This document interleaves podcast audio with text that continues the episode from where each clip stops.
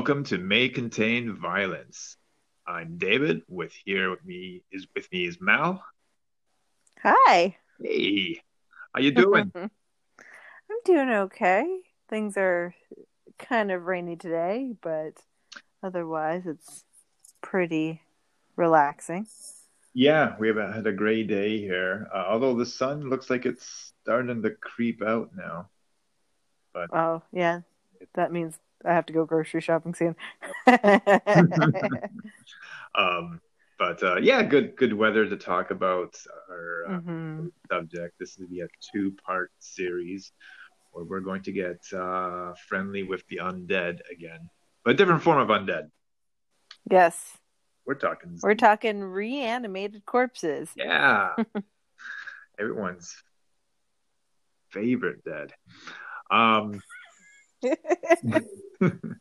uh, so I thought uh, so. There's so many ways we can talk about uh, uh, zombies. There are a lot of classifications there. It's like, oh, do we talk about the mind-controlled zombies? Do we talk about ritual rising zombies? Do we talk about infected? Are they a type of zombie? So hmm baseline that we're kind of putting down is we're going to go back to the master, and that's uh, George Romero's um, in, uh, initial zombie uh, type, I guess you can say. Yes. We're, we'll just call them Romero zombies. Romero zombies, yeah, that's good. Um, and then anything that influenced, I mean, everything that was influenced by Night of the Living Dead came from Romero's stuff, and he was hugely influential. So uh, that's where we're going to start. And Mhm. um, actually, maybe we can talk a little, a little bit about uh, Romero. Uh, Yes.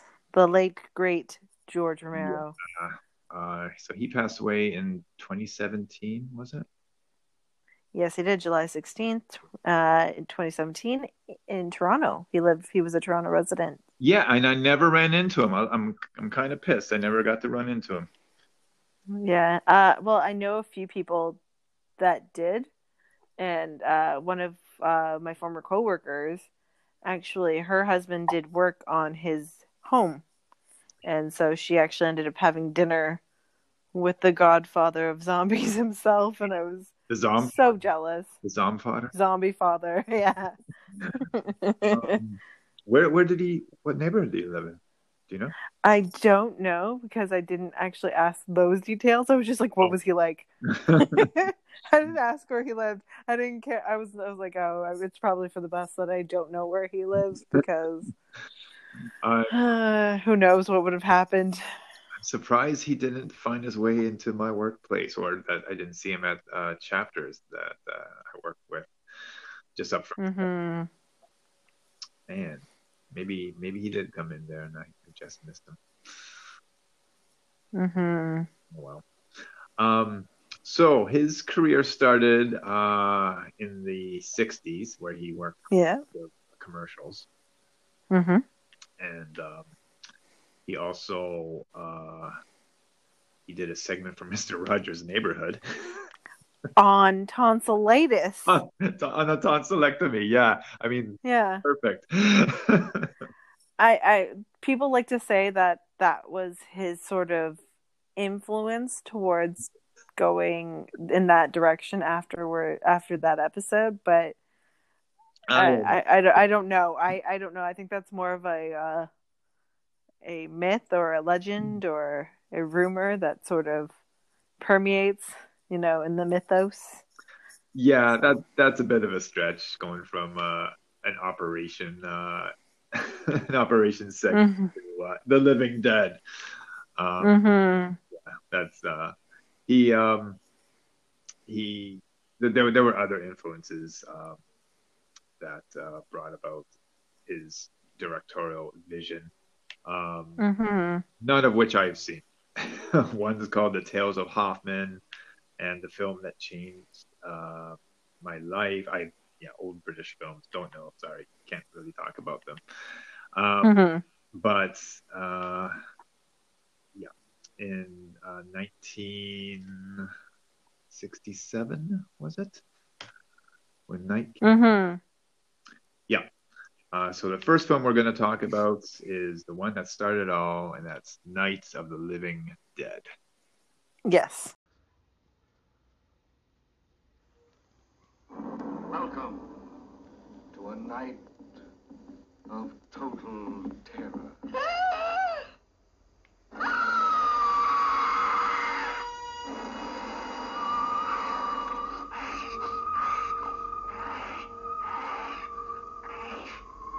Night of the living dead. The dead who live on living flesh. The dead whose haunted souls hunt the living. The living whose bodies are the only food for these ungodly creatures.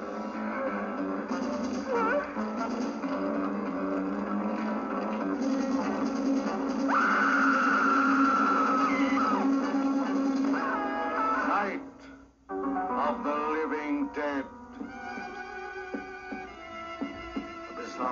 fear.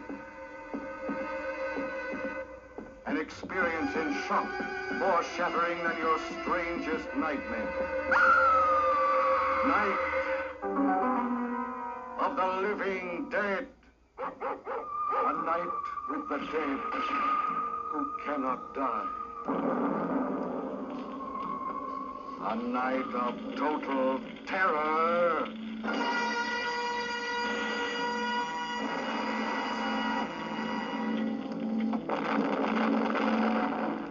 Night.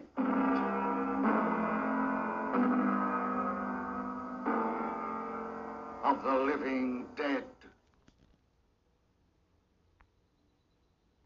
Okay, yeah, 1968. Um, he and co-writers uh, John Russo and uh, another one too, but I don't know his name. Um, yeah, did a one to make a movie and um, involved in uh, cannibalistic uh, undead. Yep. And up till then, we haven't really had that um, form of uh, form of dead or undead. Mm-hmm. And uh, he was highly influenced by um, the Matheson's I Am Legend. Yes. Uh, yeah, you've read I Am, I Am Legend, right? Yeah. I, I mean, it was. It's. It's. I mean, it's kind of ambiguous as to whether or not they're they're zombies or if they're vampires or zompires or whatever they are, but they are infected with a disease, and they and they feed upon humans. So right. uh, it's it's a it's a great novel if you ever get a chance to read it. Yeah, it's on it's on my uh, book list. Um, Okay, good. uh, yeah, I, was. I mean, I saw the film with Vincent Price, and I saw the film with um, uh, Will, hmm but um, neither of them really inspired me to. Oh, I got to read the book. Um, No, They were okay films. The one with Vincent Price. Uh, it's Vincent Price esque. yeah, it is. it's it's very much in his like it, it most of the movie and I, I as i'm not saying this as a as a uh slam on vincent price but most of the movies geared around vincent price were very just kind of spooky campy yeah, and i mean that's not bad because i i love i love the fly i love house of wax so i'm not gonna i'm not gonna knock it but Yeah. it's yeah it's it, it again it's it's a you know a vincent price movie when you when you start watching it so yeah, yeah. Um, I mean, I I haven't read the book, but even watching that movie, I I felt like Price was miscast in that role. yeah Would have been interesting to see someone else in that. Uh, hmm but um, it's it's very much um, at least that film was very much a last man standing type of uh, Mhm. movie, and you can definitely see the influence of that on Night of the Living Dead. Um, Yeah. When was your first experience uh, watching this film? Ooh, um, my first introduction to Night of the Living Dead, Night of the Living Dead, was again in my cousin's basement in the I'd say late '90s, early 2000s, and it was the old VHS, black and white. You know, you have to rewind it to rewatch certain things. Right. Um, that whole that whole experience where you, it's it's just you know it's it's that quintessential going to the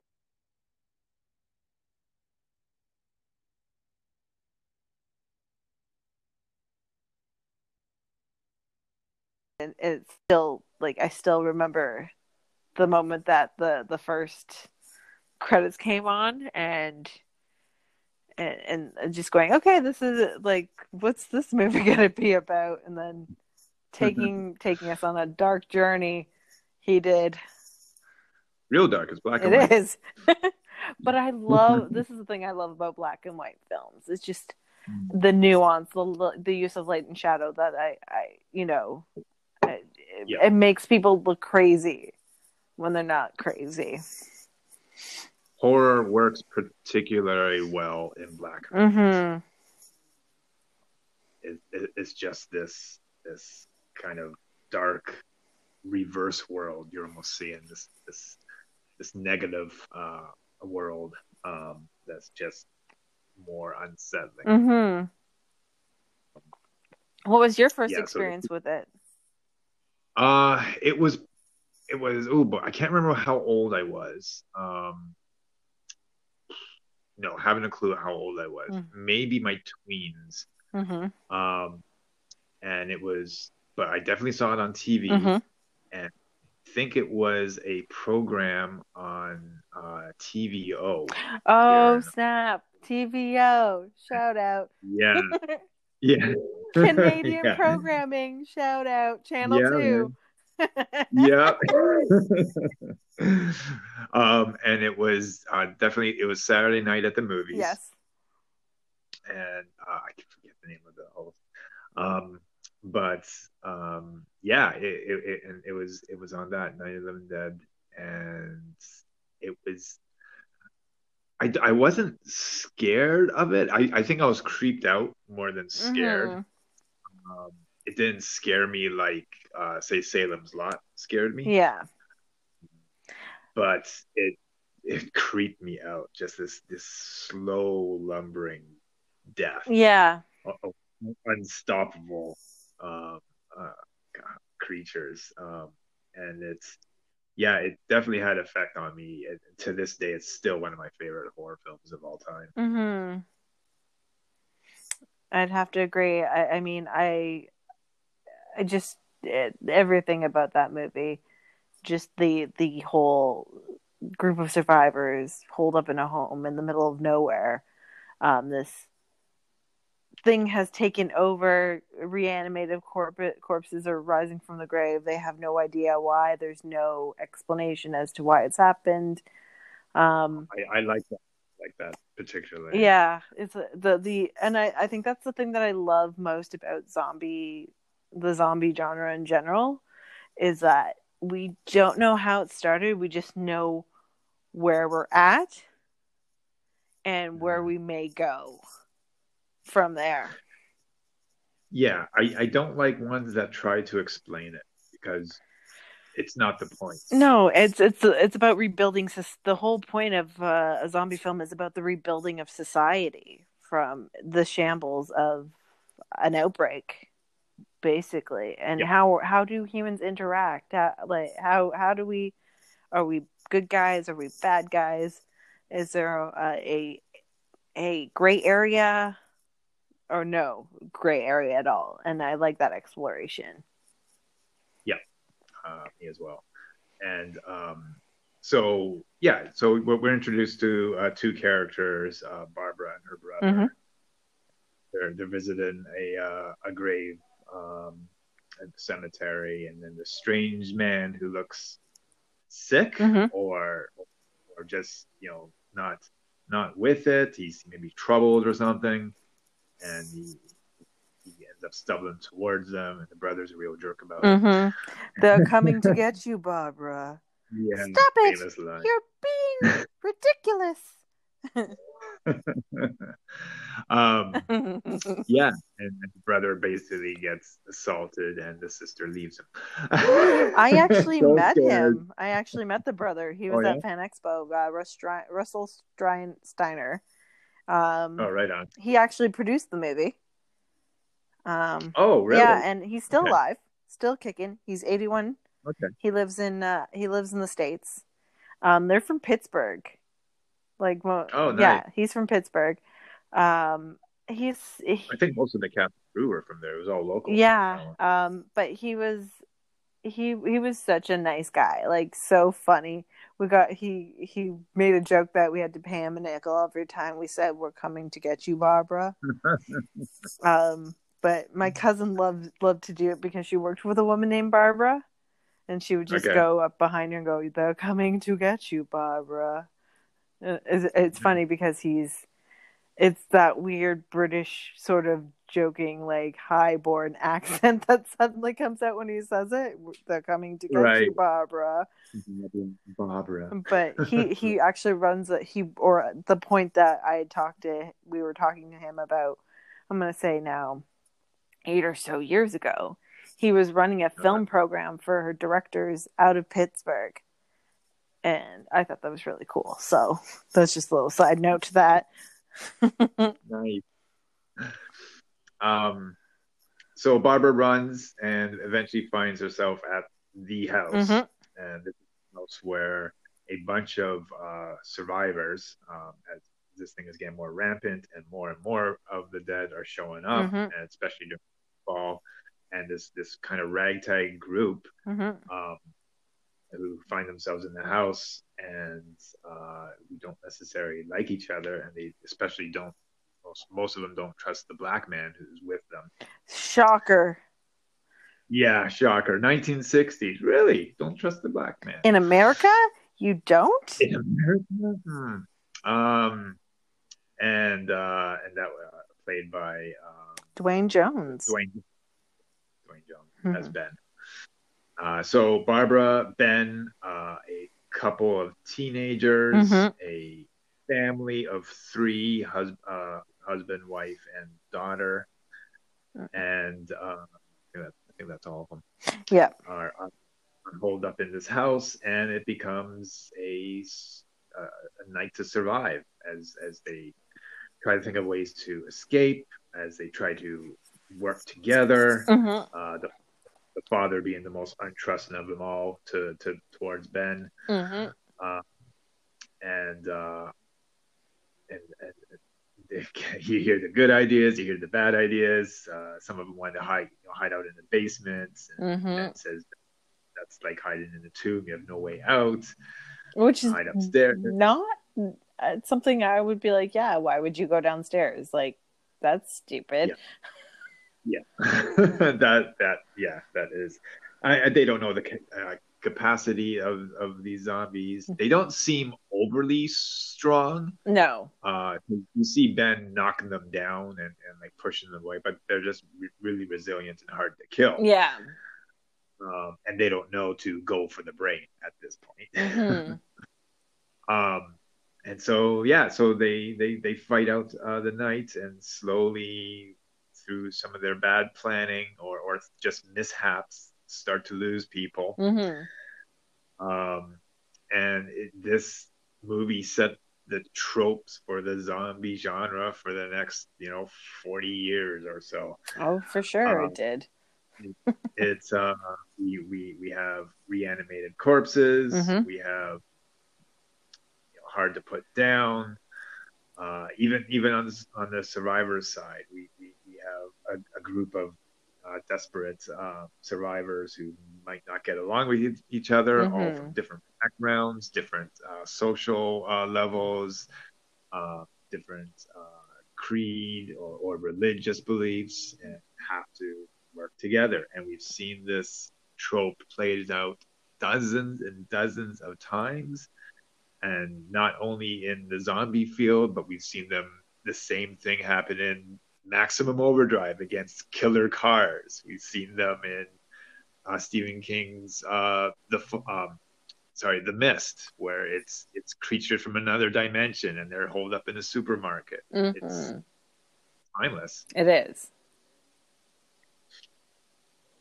Um, and yeah, so um, uh, there was a lot of there was there was some pushback against the film, saying it was too violent, too gory. Sigh. Um, I I roll. know, but in, in the nineties, I mean, they got actual like like pig intestines and that too.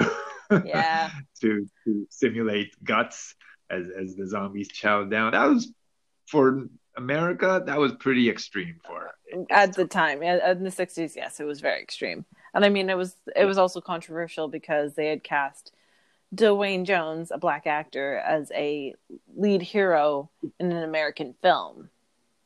Yeah.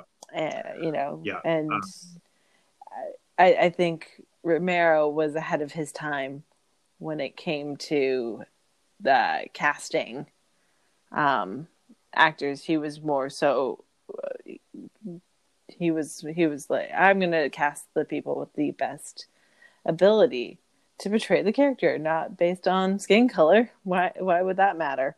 You know? Yep. Yep.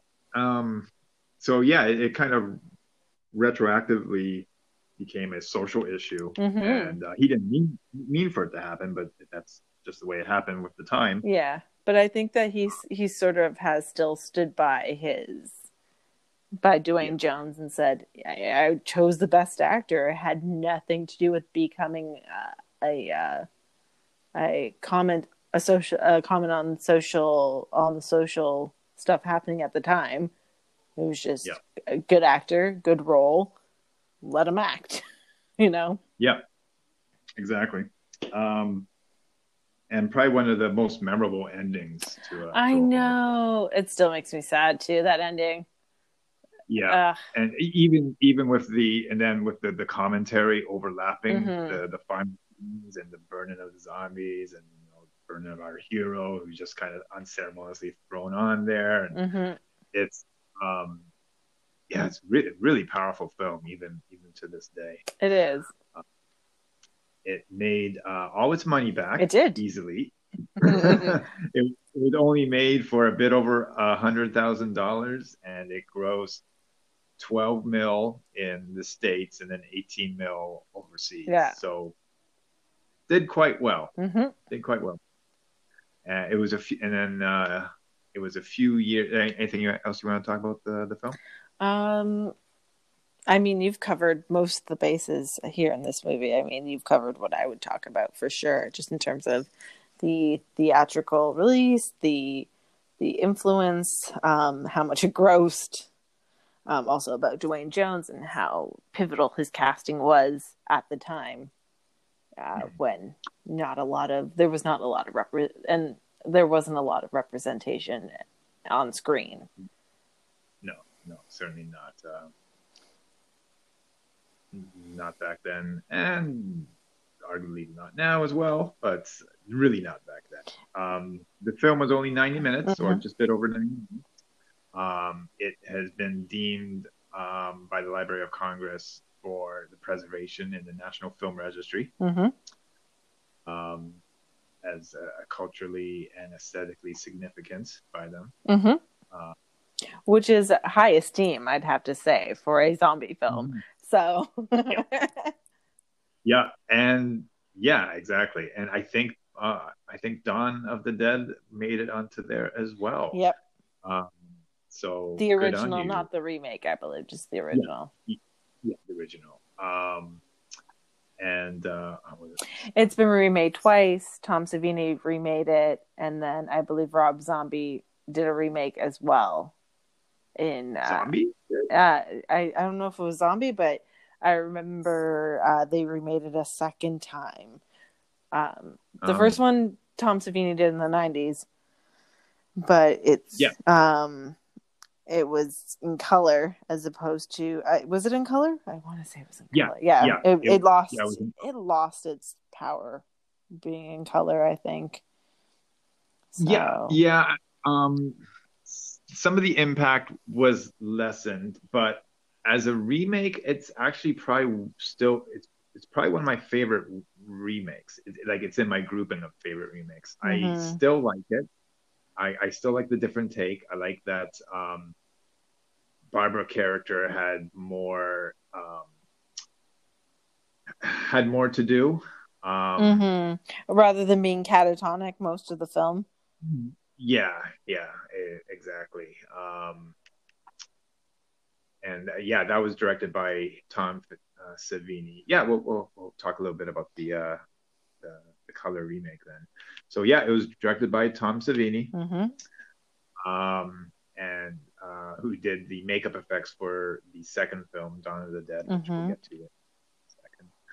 Um, but it, it still pretty much follows the same um, plot as the original. hmm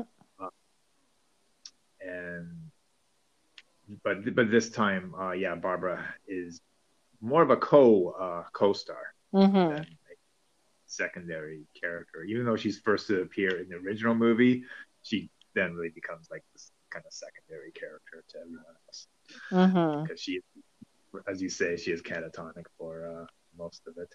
hmm Um, and this time cast as Ben is Tony Todd. Yes. Oh God, Tony Todd. I love him so much.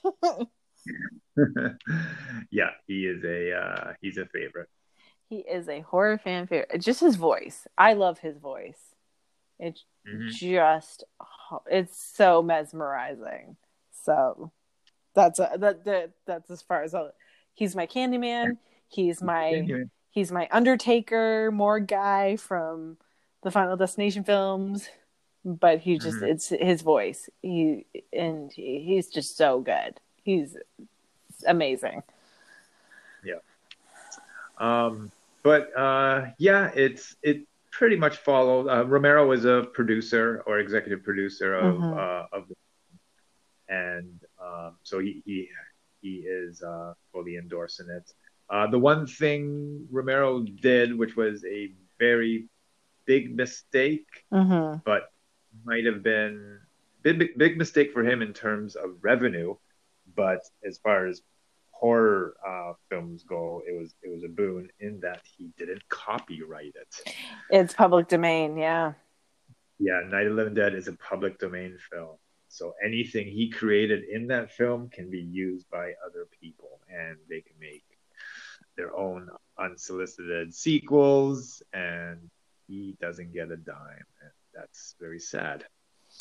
Well, I mean, I, I think he learned from that mistake, and I mean, all the, the rest of his films have had have been copyrighted within that the the Living Dead verse, as as I'll, I like to call it, the Living Dead verse. But yeah, he's he definitely learned from that. Yeah. Um, so yeah, so um, this the the remake is, is kind of beat for beat, um, but you you have more of uh, Ben and Barbara working together. They're the ones who clear clear out the house first, and Tom Savini showcases his you know his makeup effects. Uh, So this is a much more gorier version than the original Night. It's a Savini esque gory Yeah. fest. the, the, the zombies are more threatening um, and it, it's just kind of a, a even more heightened danger. Rather than kind of this slow creeping doom you have like a assault on on the house. Mhm. but uh, it ends a little bit different. It's not it's, it's more uplifting as as far as you can come with a zombie film i guess you can say. Yeah. Uh, um, uplifting as a as far as uplifting goes for zombies yes as far as survivors go you the, the two you want to survive actually survive. Yeah. Oh you know what? It wasn't it was uh, rob zombie. The only reason why i thought it was it was rob zombie was because um sid haig was in it but it was a 3d remake of of uh night of the living dead in uh 2000 in the 2000s oh okay. I didn't know they did that. Yeah 2006 and they, they they kept it in black and white but it was 3d so Huh. okay not sure how that would work I I haven't really I've seen parts of it, but again, I just Mm, it's it's it's whatever. Um, if uh, Night of the Living Dead was a uh, look at social reform, hmm uh, then Dawn of the Dead Ooh, look at um, consumerism. It was. It was a hard look at consumerism. Uh, gonna pause here for a second, and I'm going to play the trailer.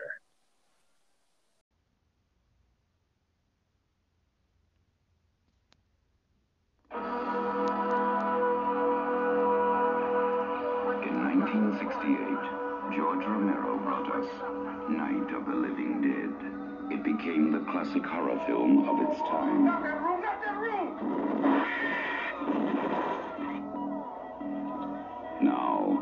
George Romero brings us the most intensely shocking motion picture experience for all times. It gets up and kills. The people it kills get up and kill.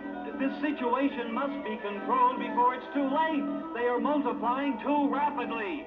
Dawn of the Dead. Meet me on the roof at 9 o'clock. Get out. I don't believe We're it. gonna get out in the chopper. We've got to survive. Somebody's got to survive. They kill for one reason. They kill for food. They eat their victims. Imagine, if you will, that something has gone terribly wrong. Now, accept the fact that there's no escaping the horrible consequences. George Romero brings back the dead. Night of the Living Dead has ended. Dawn of the Dead is here. We must not be lulled by the concept that these are our family members or our friends. They are not. They will not respond to such emotions. Operator dead. Post a ban. You may never get out alive. It's everywhere. What the hell is it? Looks like a shopping center, one of those big indoor malls. What are they doing? Why do they come here? Some kind of instinct, memory, what they used to do. This was an important place in their lives. We've got a war.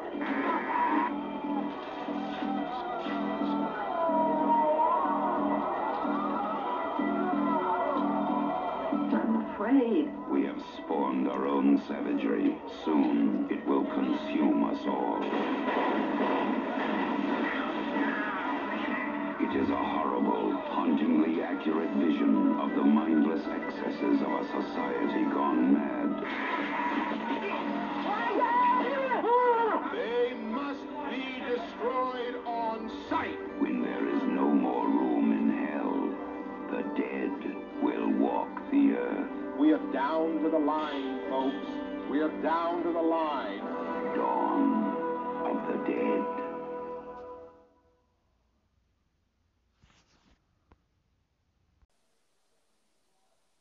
So that was a trailer for Dawn of the Dead.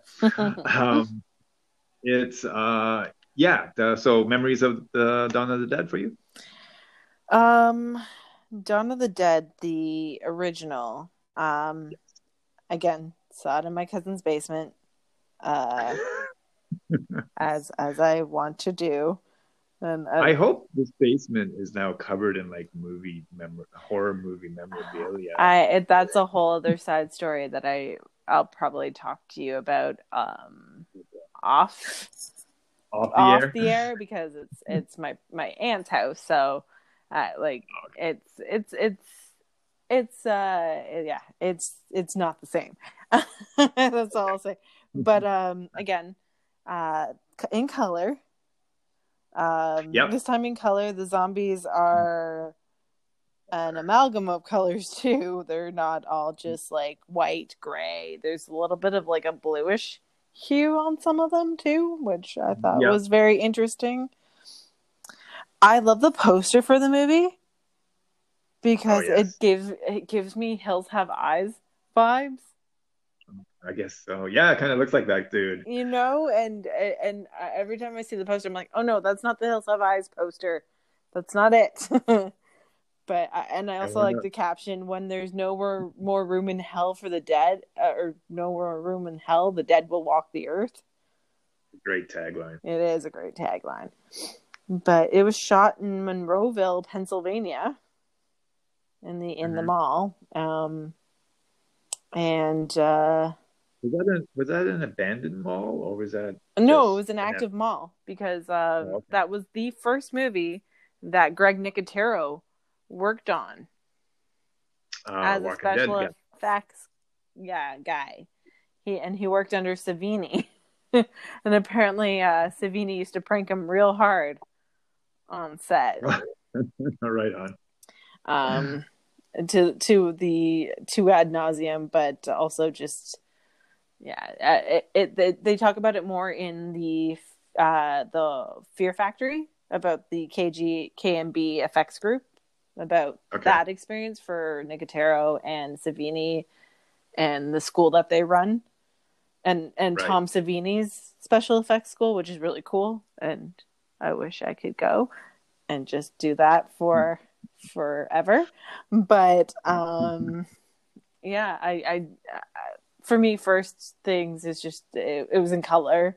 So again we've just go- left the black and white of the 60s and we're now in the 70s 80s early late 70s early 80s now and it's a whole different vibe You have this really kind of dirty film grade. yeah Yeah.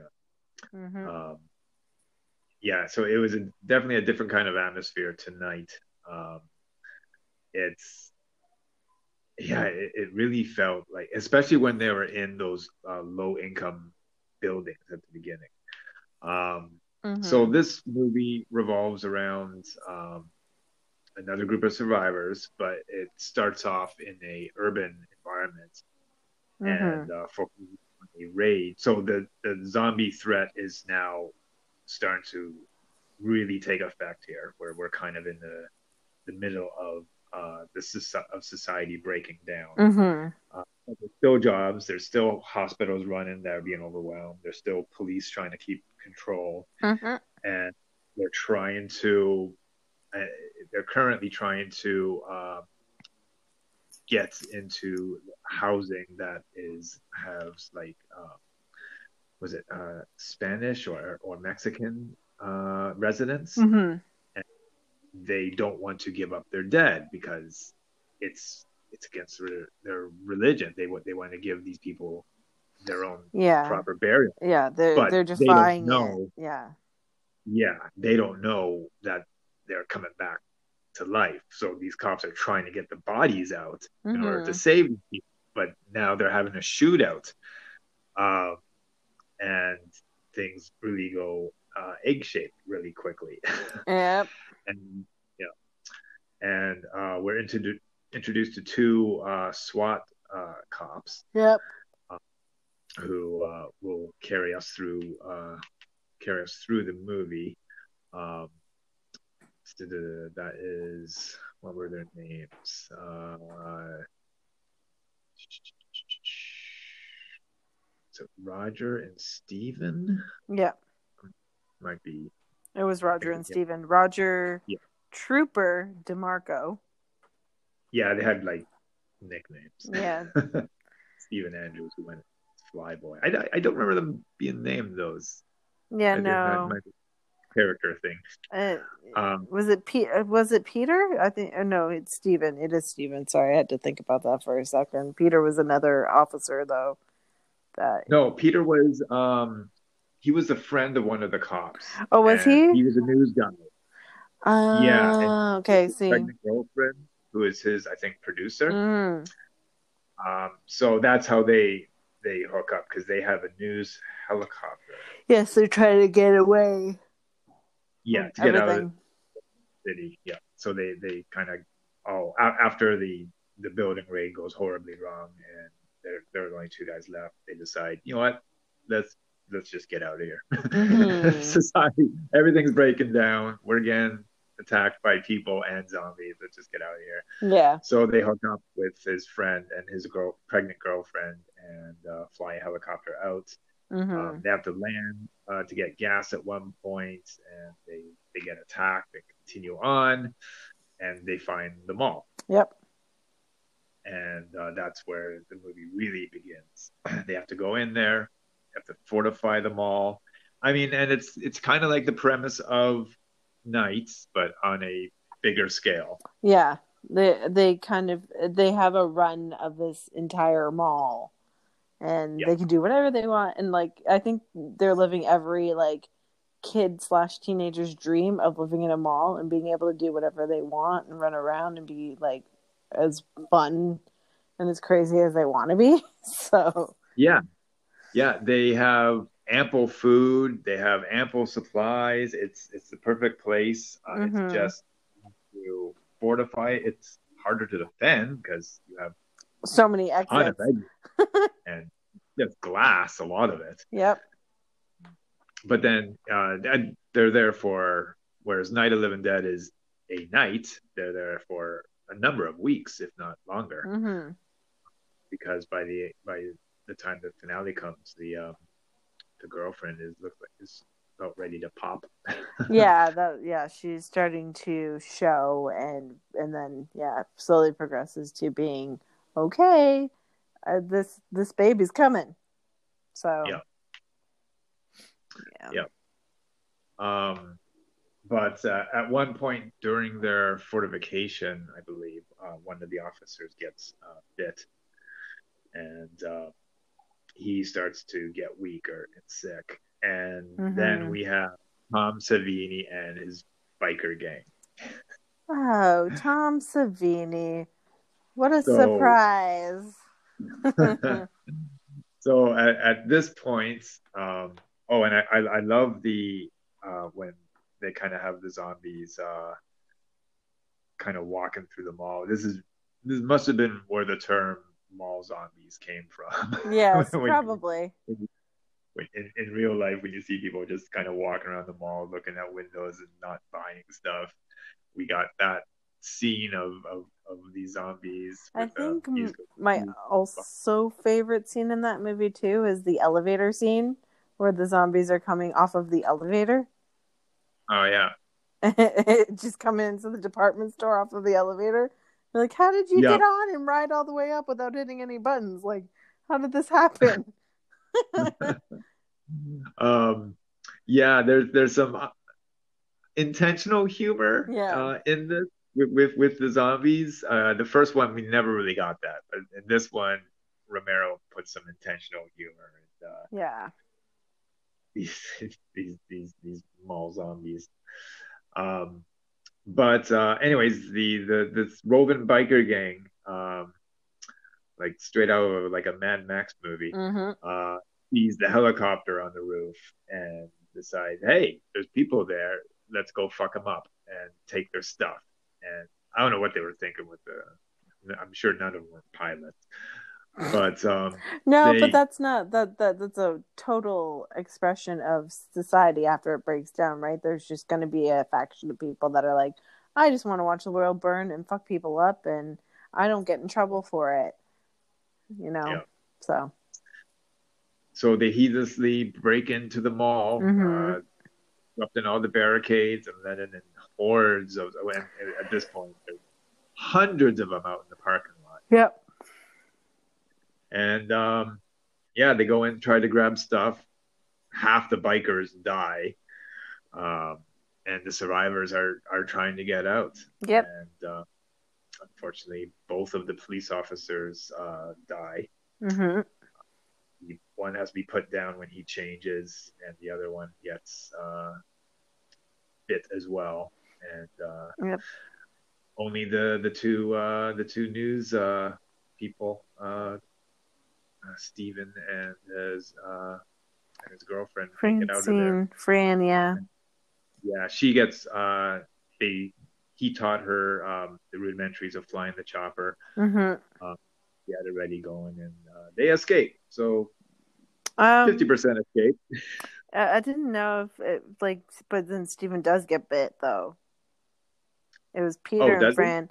It was Peter and Fran in the end because Peter goes into Oh. that room, like the the change room or whatever, and he's thinking about Right. killing himself. Francine's made her way to the roof. She's ready to escape, and Peter's like, "I'm not gonna make it. I think I should just kill myself." And then he has a change of heart and fights his way up to the roof.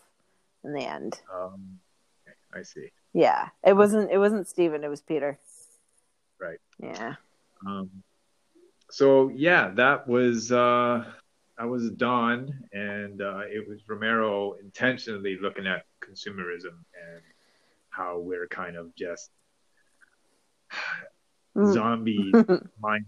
I we must consume consume products. Commercials tell us to do so. Like we must consume more products, and um, it's kind of an overt uh, look at uh, consumerism. Yeah, uh, absolutely. Looking at through that lens is like kind of funny, and you know what hasn't really changed. I mean, uh, that's uh, that, again, that's what I love about his movies is that there's always a tone or a meaning behind uh, his choices in terms of where the characters go and what they say, and just a look overlook. It's it's looking through the lens, uh, looking at society in a different way, and just the breakdown and rebuilding of society and it's done so well. I mean, yeah, he's just calling us all a bunch of mindless consumer zombies. Yeah, um, and he's not far wrong. He's not far wrong. what do you mean? um, all right, and his third film, Mm-hmm. which he was hesitant to make at first because he didn't want to be known as the zombie guy, but Come on, own it, embrace it, love it. he really did. I mean, he made two films before um, Dawn. Yeah, he did. Um, so he had like a three picture deal with it with the studio, and um, so he made two other films before he made uh, Dawn of the Dead. mm-hmm. and then he went on to do a he did a, a few other uh films Mm-hmm. um, he did shines i believe Mm-hmm. uh and another but anyways uh day of the dead Yep.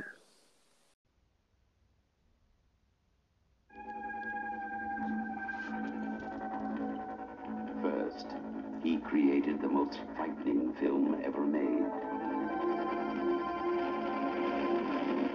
Then, he took his unique vision of terror one step further. Now, George A. Romero takes us out of the night, beyond the dawn, and into the darkest day of horror the world has ever known. Day of the Dead. There have to be survivors in Washington. Oh, my. They have more sophisticated shelters than this one. Oh, there have to be people in those shelters who know about us, who know where we are. With no radio contact, they'll come looking for us. I said shut up! They can be tricked into being good little ah. girls and boys. The same way we were tricked into it on the promise of some reward to come. What the fuck is wrong with you people? They're dead! They're fucking dead, and you want to teach them tricks? They have to be rewarded, Captain. Why else will they do what we want them to do? I don't want them to do anything but drop over!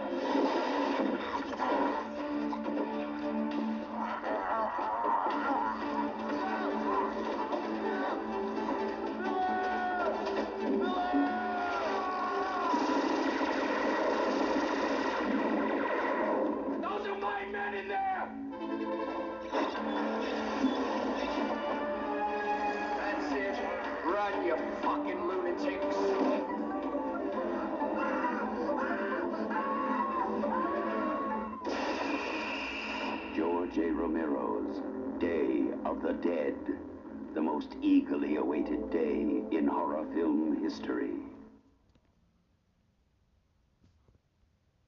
and i think um all three of his films are still relevant today if you look at at the lenses he's putting it through Mm-hmm. um, we have, uh, Night of the Living Dead, which is uh, definitely uh, a, a s- suspicion of each other and not trusting each other. Mm-hmm. Consumerism in Dawn, and with Day, it is the lack of communication and lack of trust between. Here, it's the military and science, Yes. but it could easily be government and science Mm-hmm. military, I think, represents the government, or they they kind of see themselves as the new government because might makes right, Mm-hmm. And uh, so you have the the military who just wants to kill everything, and you have the science team here. So the the world has gone to shit now. It's it's We're total zombie we're totally in zombie world. Yeah, zombie land. zombie land. Uh, that's the fourth film. No. Um, What? That's, um, Land of the Dead. Um, yeah, so it the, everything has fallen. Society has fallen, and you have this group of survivors, which are all professionals. Mhm. Uh, um, we, we have the military, the remnants of the military, hmm uh, and the remnants of a, uh science team. And uh, as the science team tries to understand what makes the zombies tick, and if there's anything left of the living in these creatures, Yeah. The military who just wants To eradicate. on- yeah, to eradicate the, the threat, and aren't listening. Neither of them are listening to each other, uh, and they both need to work together to survive. And it's a it's a breakdown in communication, Mhm. and it it's uh, again the military thinking their way is better, and the science team Yeah, it's it's it's team might and team science in this movie. Yeah, I mean, I mean, you obviously side more with the with the science. They they seem more level headed. Well, they do seem a little bit level headed, except for Frankenstein because he's kind of like a little bit weird. But um, yeah, he's it. it you want to side with science because you just you want to have that hope that people can be saved, and that this is Yeah. not an all-consuming threat, and that it's just going Right. to take everyone, and it, and there's no coming back from it. Yeah, yeah, and I mean, they're the scientists probably aren't doing exactly the best thing. Mhm. Like you you have the, the like you say the the Frankenstein doctor, uh, Doctor Logan, yeah. he's trying to teach the zombies. He's trying to make them docile and, and train them, hmm and, and having some success with one, with kind of teaching rudimentary um, actions and skills, Yeah. trying to memories. But I mean, I'm not sure what exactly he's going for. Uh, well, You know? do do scientists ever really know what they're going for? They're just they're they're looking into it. They're researching. They're they're experimenting. They're trying to figure it out. But yeah, you don't really know what the they don't really know what they're getting at until the discovery is made, right? So I get that kind of that that that kind of look into science. Like, well, where are you going with this? Well, I really don't know yet, but I'm going to figure it Yeah. out when I get there. Yeah, yeah, exactly. Um, the only problem is it's getting harder and harder to to hold out against them as ammo gets lower and lower, and the soldiers are like on their breaking points. Mm-hmm. Exactly the most stable of soldiers. uh, discipline has pretty much broken down. Mm-hmm. Uh, they're constantly always threatening this. I mean, they're like working in a very loose framework at this point. It's like, okay, it's, it's their job to protect the scientists, but in their minds, the scientists aren't really helping them. Yeah, uh, yeah. Again, that that lack of trust between one and the other. Yeah. Um, and it, it, again, it, it, it breaks down as as some of the scientists you know, agree to get out of Dodge uh, before they're killed by either the zombies or the soldiers. Mm-hmm. Um, and yeah, the kind of the side story is the the uh, the training of the, the one zo- zombie nicknamed Bub. Mm-hmm. And they teach him how to shoot. Yeah. um, and that plays a, a little bit more into the the fourth film, um, from what I hear. Um, that these these, these zombies do have red, uh, rudimentary memories left, Mm-hmm. and uh, can they be brought back? or Probably. probably, uh, probably I don't know. I'm, I'm I would love to say that I'm hopeful that you can return someone to their normal their their former state, but could you imagine the uh, the PTSD they might have if older memories resurface from that time that they were zombies. Whew. Yeah, yeah, not good. Not a good. Not a good. I don't know. I I think, uh, like I mean, with land, I mean, I can just briefly talk about land. It's just the the humans have accepted their fate that zombies are a a part of the fabric of society, uh-huh. and then this group of like uh zombies led by this former gas station attendant who has seems to remember like you know i have a i have some recognition and understanding of what's going on here and they are exploiting the zombies now and they are killing us and that is not good and they sort of he sort of brings this ragtag group of people with him and yeah. teaches and he sort of teaches he's it's he, he sort of teaches them and and shows them oh you can do this this is how you fight back against society guys but yeah. but yeah that's that's where land went um with it and i i know that you haven't seen it but it's a good movie to watch of of the of the continuation of that series but we'll get back to today. Yeah so um yeah day day ends like pretty much how, how all of them end in a in a frantic uh, bid to escape. Mm-hmm. again the three kind of heroes um, we're gonna put that in air quotes right yeah yeah the scientists they basically are just you know trying to get out to to live i mean sarah bowman is probably she's kind of dedicated to finding out the because mm-hmm. of zombies, uh, whereas Frankenstein is the oh, I want to train these guys. Yeah. See if they're done and all that. Yeah. Um, Sarah has dreams about kind of an impending doom. Mm-hmm. Um, but uh, yeah, so they eventually, the her and her companion scientist that she's uh, close with, they uh, eventually escape. Mm-hmm. Go out to a deserted island, which is probably a good idea. Yeah, well, I mean, we don't know if zombies can swim, right? Can they? Can they? Bob, Big Bob, possibly. Maybe walk underwater. Um,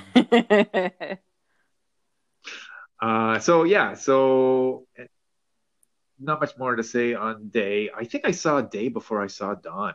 Um, I think that that's a lot of people's experiences. Actually, is that they see them out of order and they think one is before the other until the, you know yeah. you really look at it and did like look at the uh the date the year it came yeah. out but yeah yeah yeah um uh so yeah i don't i don't i saw i know i saw them later in life like it was a big gap between mm-hmm. seeing like these other ones mm-hmm. so i don't have that that first initial viewing of nights I remember better than my other two, but uh, I, I think they're I either saw them on like a mat matinee afternoon showing and on on TV mm-hmm. probably. Well, um, thank thank God for for matinee showings on on daytime television, or we wouldn't be able to watch nearly as many movies as we want to, especially ones that might spook us at night. So, yeah, um, so the only, I think the only um, Living Dead film I ever saw in theaters was the remake for Dawn of the Dead. Yeah. By, by Zack uh, Zack Snyder mm-hmm. and uh, starring Canadian actress Sarah Polley. Mm-hmm. I loved that remake. I thought it was fantastic. It is. It's a uh, great movie. Also, Ving Rhames is in it. Everybody, yep. Ving Rhames. yeah, yeah, he's he's great in it. Yeah. Um, it's it takes the premise of of Dawn, although it focuses on different characters. I don't think any of the characters are repeated. No, none of the characters are repeated. I mean, Sarah Polley's character is a, a nurse in this one, and yeah. or is she a nurse or a uh, a uh, resident, like a hospital resident? She's, she's in the medical field. Yeah, she's in the medical field. We'll say that. But her her husband or boyfriend is uh is a doctor and I, I, I remember that much because they started out they started out the movie in the hospital and you know, just them working together and living together, and then boom, Oh, yeah. zombies. Yeah, the next morning, her freaking daughter attacks her. hmm Um, very creepy sequence. Wow, that. Jesus. Um, do you remember uh, Forty Year Old Virgin, where they have it playing on the TVs in in the uh, the sound the sound system room?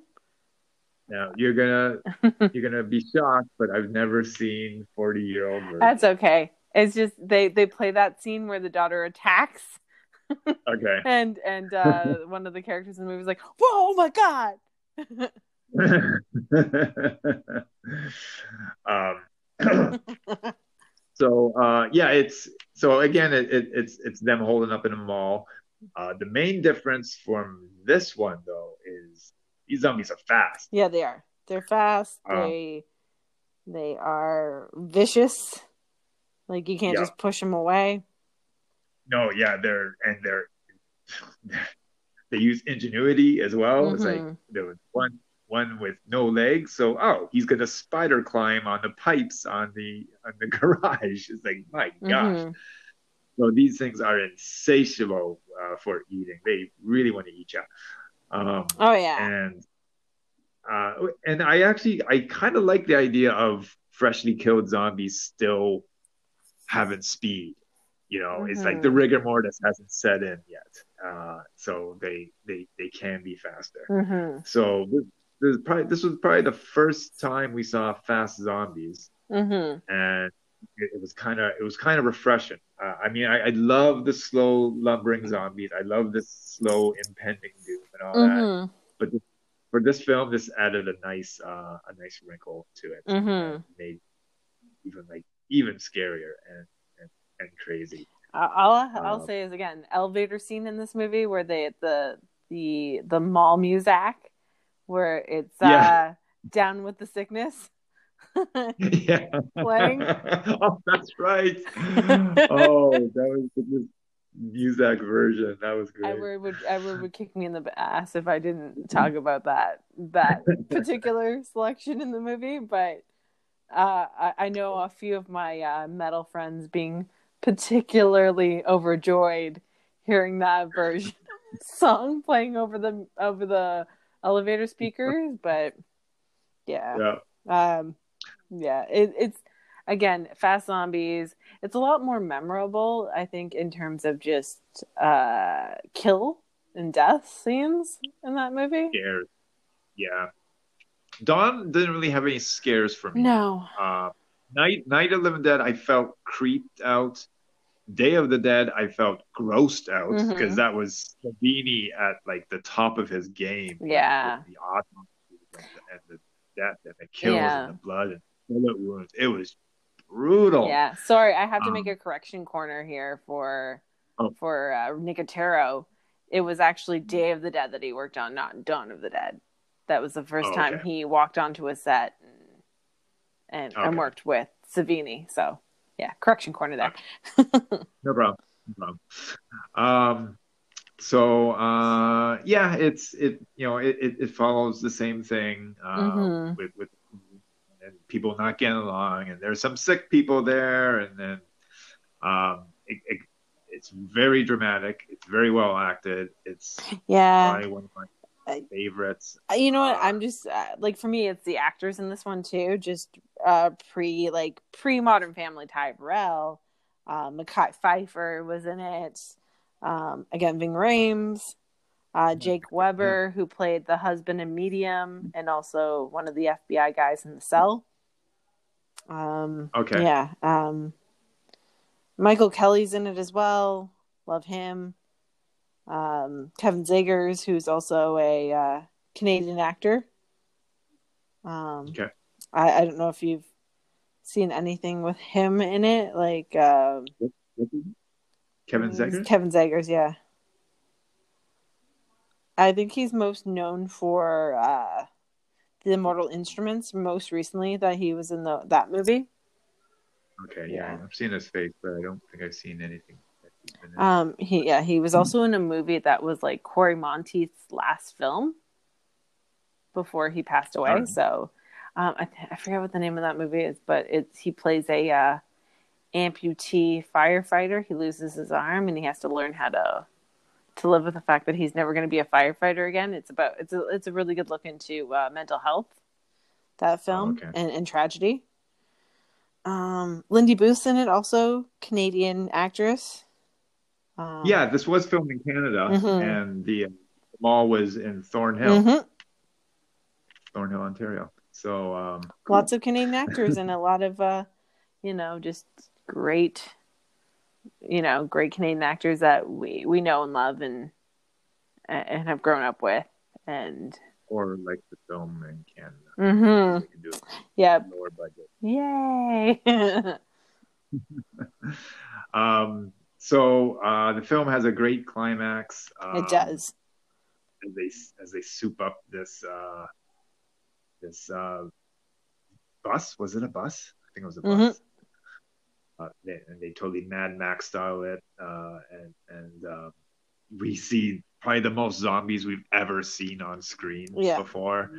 Um, just an amazing amounts, uh, scary amounts, and uh, this, much like the first film, ends on kind of a downer if you stay for the the credits. Yeah.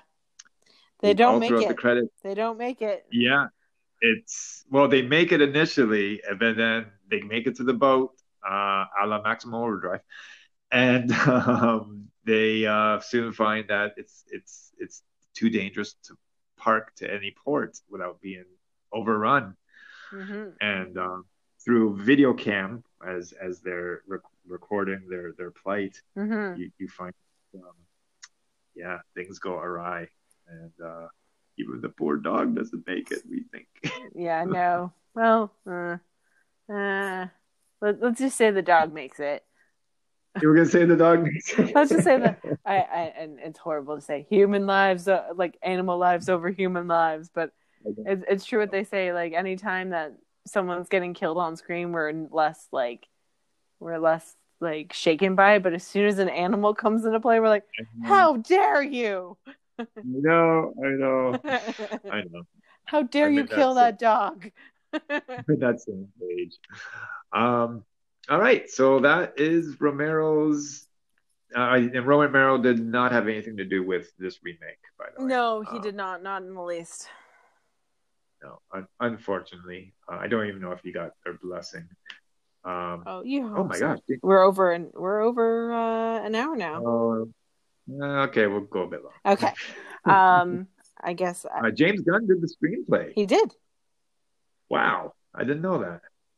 That's awesome. Yeah, and Tyler Bates did the music. Uh, if if you know who Tyler Bates is, Uh, what else has Tyler Bates done? um, he's working with Rob Zombie. He's uh, pretty well known. Um, just uh, like he does scores for games. He produces music. He did uh, the music for John Wick as well. Or he's worked with Snyder before. Uh, Yeah. After 300, Sucker Punch, Mhm. and John Wick. Yeah. Okay, Mhm. that's great. Yeah. Okay, now I know. um, so solid. Uh, I didn't. Yeah, I didn't see Land of the Dead, and I didn't see the, the Diary of the Dead or Survival of the Dead. And at his passing, he was already he was working on another Dead film as well. Yeah. Romero. Uh, after an interview with, I forgot who, but like three days after the interview, and he was talking about this new film, um, he uh, passed away. Yeah. Uh, he expired on us. Rest in peace, George. Yes. All right. Or, or I forget what was it? May you rise in peace. Like I forget what they said. May you resurrect in peace when he died. I was like, uh, I, I, I like that. That was good. May you resurrect in peace or reanimate in peace. Uh, and it's funny, like like even at the very beginning, he like there was quite a gap between night and dawn, and he didn't want to be known as the zombie guy, but Yeah. he came back again. He even wrote a few comic books, a comic series. Yeah. Um, he did a 15 part one, uh, which I think is going to be adapted into a series. Mm-hmm. And then uh, he did another one, I think, with Marvel. It was not Marvel Zombies. No. But it, it was uh, just kind of a standalone uh, continuation. Yeah. So, um, Yep, he was the, the master of the dead. He was, and he he influenced so many films to come. Films, comic books, um, you know, he even inspired a Romeo and Juliet esque uh, zombie film, and uh, and also some works of fiction being remade to be zombie esque as well. Yeah, for sure. Um, I think a lot of people will cite him as an influence. Oh, for sure. Um, all right, you wanted to talk a bit about uh, a film called. Uh, it's called Brain Dead. It's also known as Dead Alive here in North America. Um, right. It was uh, 1992, uh, directed by Peter Jackson, uh, produced by Jim Booth. It was written by Peter Jackson uh, along with Fran Walsh and Stephen Sinclair. And it is a it's more of a zombie comedy. Like it's scary but it's funny. Okay. Um, it takes place in New Zealand. And basically, this explorer um, and his team uh, smuggle a rat monkey hybrid creature. Um, Okay. uh, and it's it's it, and I hate to say what it it that resulted from the rape of tree monkeys by plague carrying rats out of Skull Island. So a little nod to King Kong really? there. Well, Peter Jackson is a huge King Kong fan. He is. Um, Uh, but yeah, uh, during the ex- escape um, uh, from the warrior natives of the island that they are exploring and have stolen this hybrid creature from, he's the explorer. His name is Stuart. Is bitten by the rat monkey, and the uh, he gets dismembered. Um, oh yeah, he he he gets dismembered and kills his crew. The- I've never seen this. Oh my I, gosh. I've heard it's like over the top. Oh, it's over the Gore. top. It's ridiculous over the top gore. Um, uh, and then the rat monkey is shipped to the Wellington Zoo in New Zealand.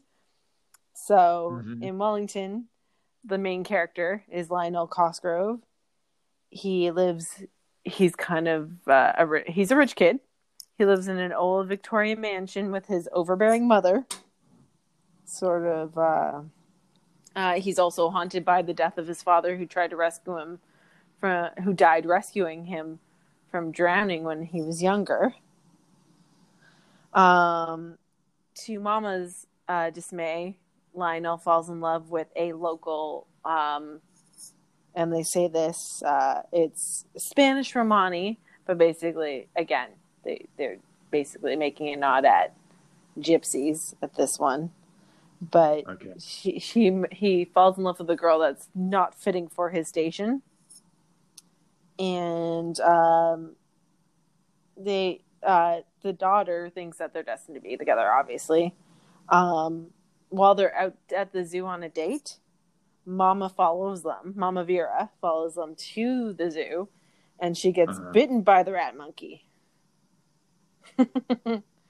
and although she she although she looks like she was unaffected by anything at first we know that's not the case. She slowly but surely turns into a creature with a lust for human flesh. Okay. um uh she's she starts you know she starts by eating her own ear which is pretty gross.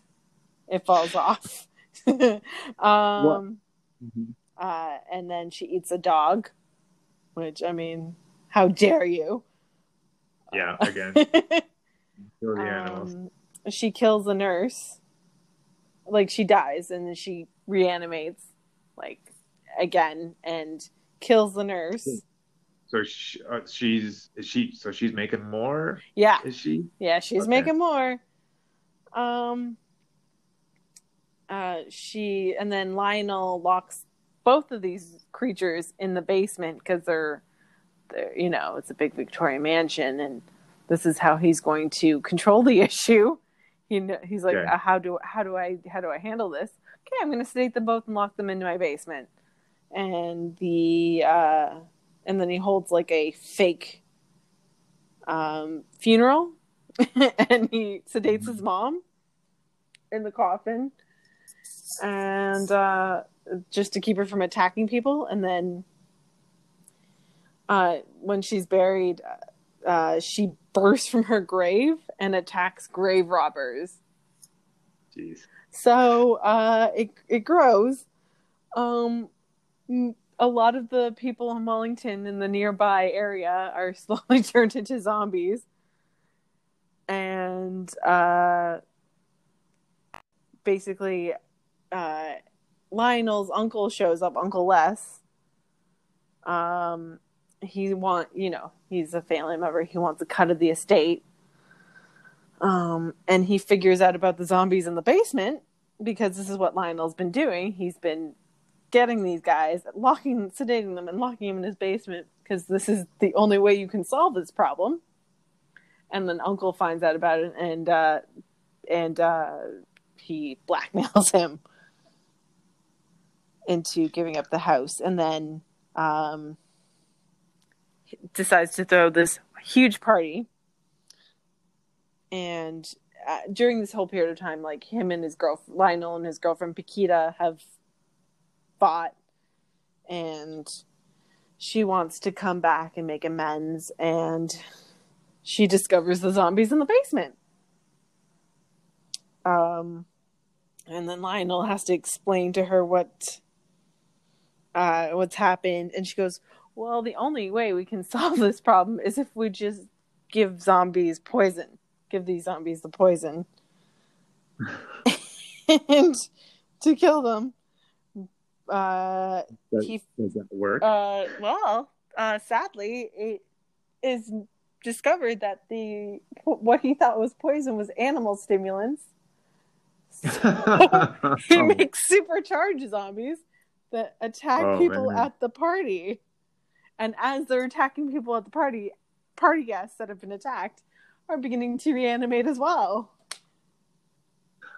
So I heard the reputation is like this is one of the most glorious It is. movies ever. It it Yeah. What'd you think when you first saw it? Um, it's it made an impression on me. um, and I mean the the part about that was the part where like when you figure out that he's giving animal animal stimulants instead of poison, you're like, oh no, oh how could you make such a mistake, sir?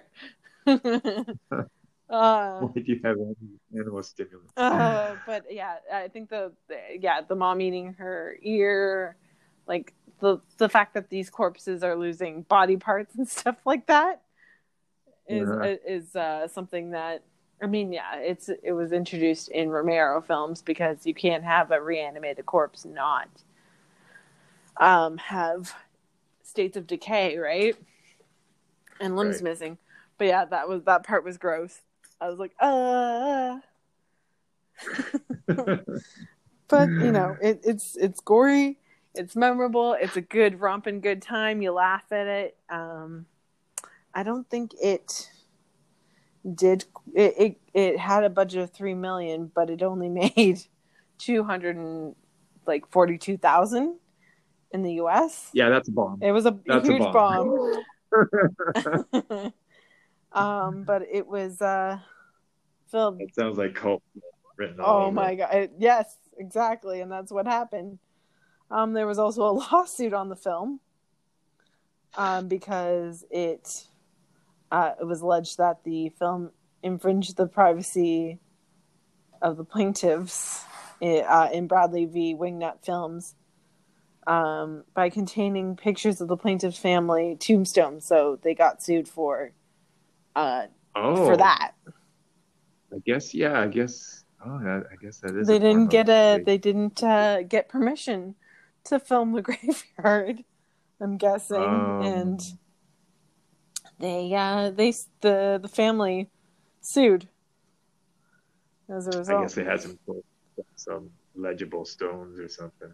yeah So I, I wonder if you just film like from afar, if you can get away with that. But if you can actually read the stones, then maybe that's a no-no.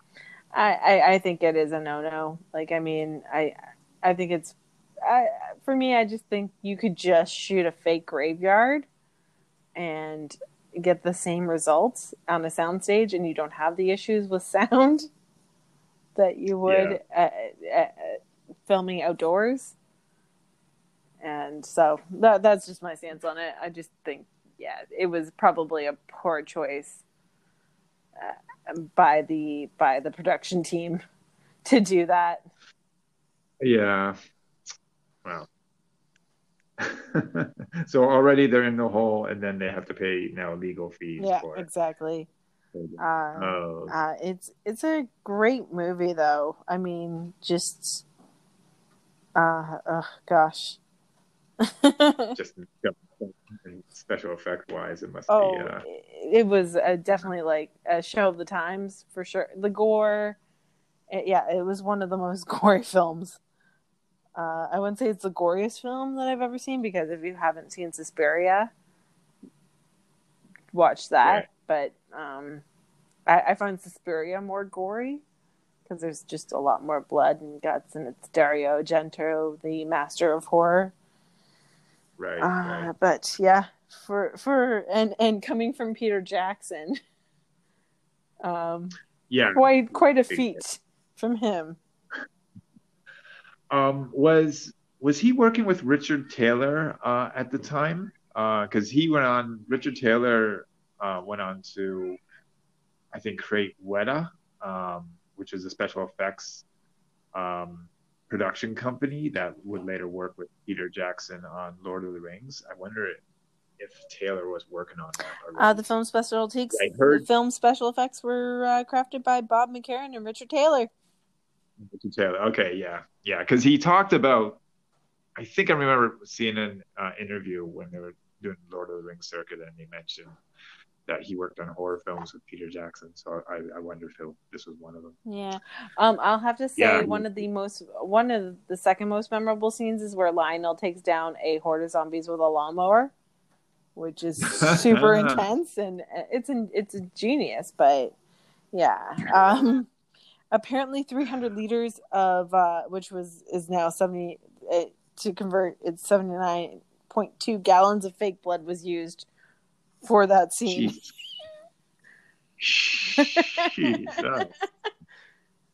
So you know that's Wow. uh, Tom Savini, eat your heart out, sir.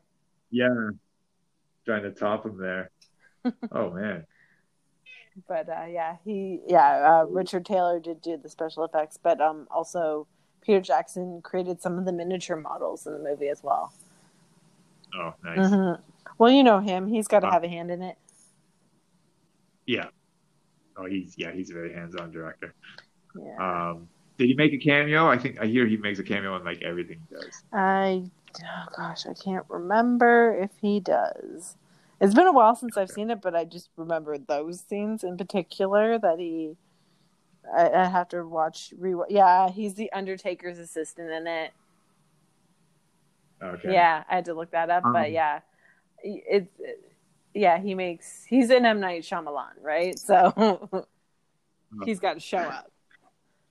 Uh, you mentioned Dario D'Argento. Dario um, Argento, who- yeah, Argento, yeah, who himself made uh, Italian horror and I think some zombie films as well. yes, he did. I haven't got to that yet. There, there's a whole section of him in, on um, the Shudder uh, app that I have to get to because I hear this, this stuff is pretty intense. Uh, just brace yourself. That's all I'll say. Okay. Brace yourself for Dario. Argento stuff because yes, uh, it's I he's very visual, very visual. I know the reputation of Italian filmmakers and how not very strict they are on their ratings and that. So I, I am prepared. But he, um, I think he co-financed Dawn of He the did. Dead. He did, didn't he? did. Okay. Um, and and I think he would, he got like distribution rights or something to show it in Italy. hmm Okay, yeah, I, that that that rung a bell. Um, Yeah. Interesting. Yeah. Well, it's kind of interesting too because Asia, his daughter, Asia Argento, uh, plays a character in Land of the Dead. Oh, nice. So they were friends. Yeah. So you know, yeah, they they were buddies. I like to see that. Yeah. Um, all right, I think we're gonna wrap up this episode. Yes.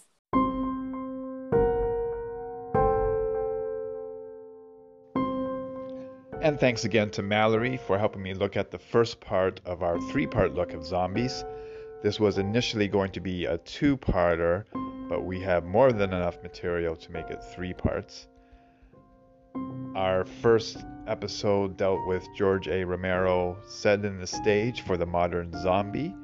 Our next episode will be the first resurgence after Romero's films of the zombie genre in pop culture.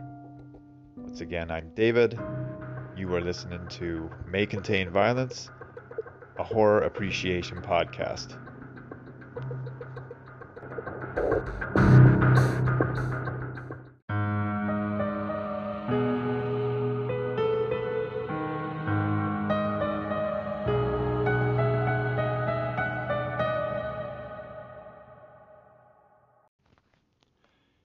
Intro and outro themes were created by Greg Hatton. Audio clips of the trailers are made for the express purposes of review only.